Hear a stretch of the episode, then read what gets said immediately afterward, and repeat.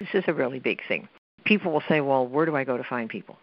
How do I find people? How do I make people buy my stuff?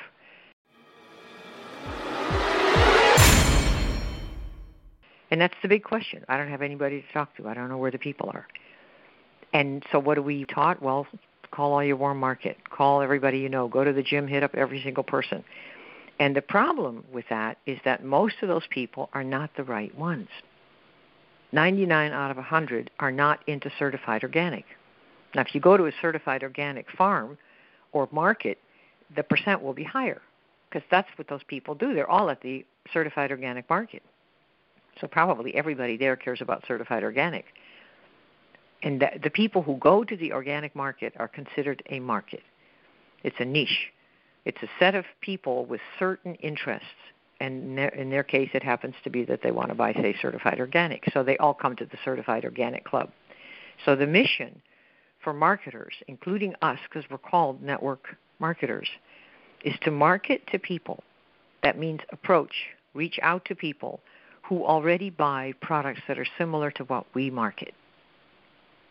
They already buy high end skincare. They already buy, say, high end coffee. They already buy alternative this or alternative that.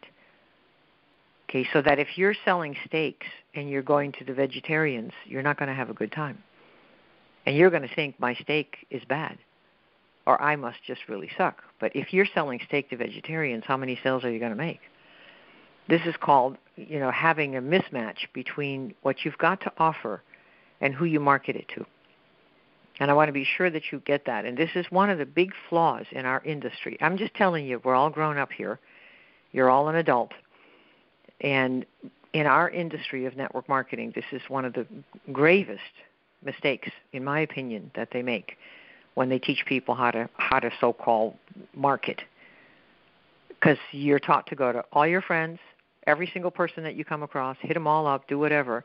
When it's known in the world of marketing that most people are not the right ones for what you're doing for the reasons that I just gave.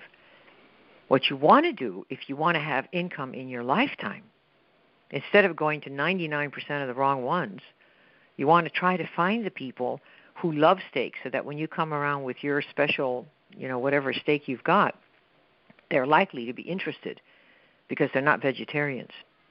It's really critical that you get this because as we move forward in this program, I'm going to show you how to market.